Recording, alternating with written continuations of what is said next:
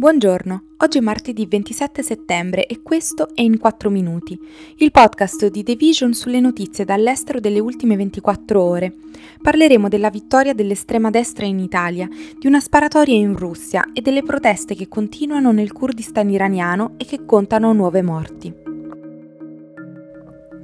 Di fronte alla schiacciante vittoria delle elezioni politiche da parte della coalizione di centrodestra, guidata da Fratelli d'Italia con il 26%, che ottiene la maggioranza sia alla Camera sia al Senato, il segretario del PD Enrico Letta ha annunciato che traghetterà il partito solo fino al prossimo congresso, dove non si ricandiderà.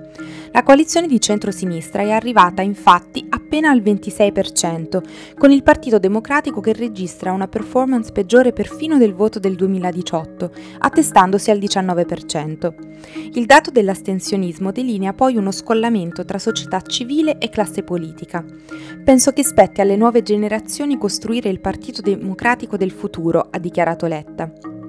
Tra i vari fattori che hanno portato alla vittoria dell'estrema destra, bisogna annoverare soprattutto le colpe di una sinistra, rappresentata principalmente dal Partito Democratico, che ha dimostrato solo di non avere alcun carisma, capacità di comunicazione e visione strategica.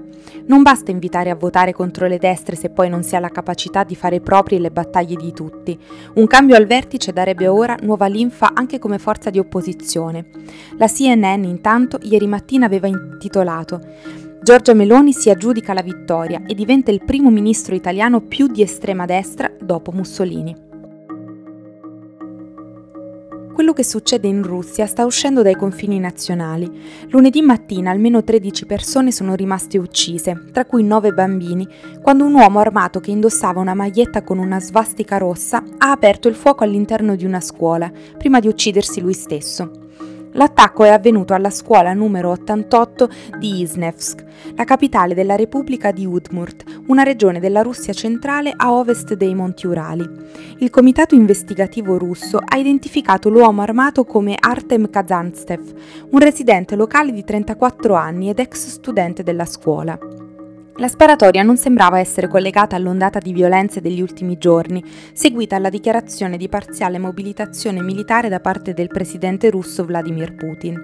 Tuttavia, la sparatoria è avvenuta lo stesso giorno in cui un giovane russo ha sparato al capo del centro di arruolamento nella regione di Irkutsk, in Siberia. Il portavoce del Cremlino Dmitry Peskov ha definito l'attacco un atto disumano di terrorismo e ha fatto sapere che Putin ha telefonato al capo della Repubblica dell'Udmurt e ad altri funzionari e ha dato tutte le istruzioni necessarie.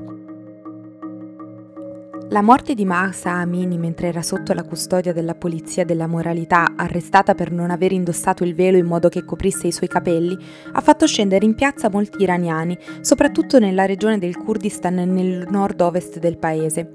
Non si tratta solo del velo, i kurdi, che costituiscono il 10% della popolazione, vogliono la libertà.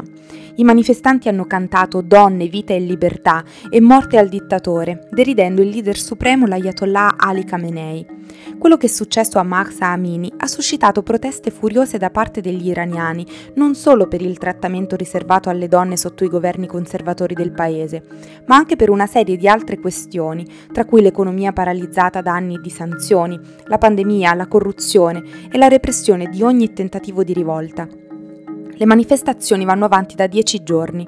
Almeno 50 persone sono state uccise e altre centinaia sono state ferite e arrestate, secondo i gruppi per i diritti umani, anche se i continui blackout di Internet stanno rendendo sempre più difficile confermare le vittime in un contesto in cui le proteste si sono estese a decine di città.